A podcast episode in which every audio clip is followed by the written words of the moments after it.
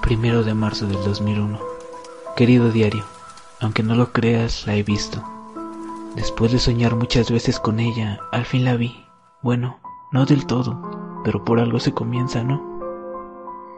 2 de marzo del 2001. Al fin pude admirar su bello pelo negro alborotado por el viento. Así me fascina, con hojas rozándole. Su piel es algo grisácea, pero no importa. Ella recuperará su color, su color original. Lo sé. Yo sé que es demasiado pronto, pero puedo ver en sus ojos curiosidad y a la vez algo de alegría. Espero poder dibujar en su bello rostro una hermosa sonrisa que sea digna de sus labios carnosos. 5 de marzo del 2001. Su piel ha pasado de gris a un rosa pálido. Sus mejillas son sonrojadas. Sus labios expresan una sonrisa. Sus ojos azules me miran con ternura.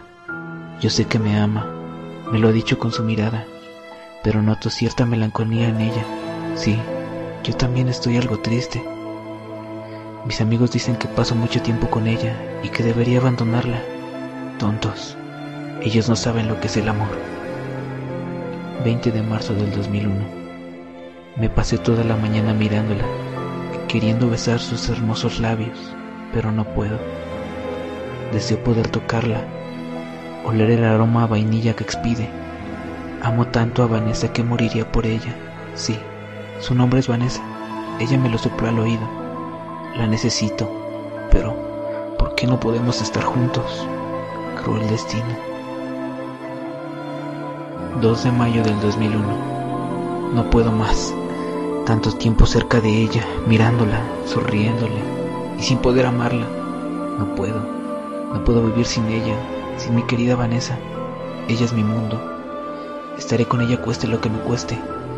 Ayer pude sentir un te amo queriendo escapar de sus labios y lágrimas queriendo resbalar por su mejilla. No quiero vivir sin ella.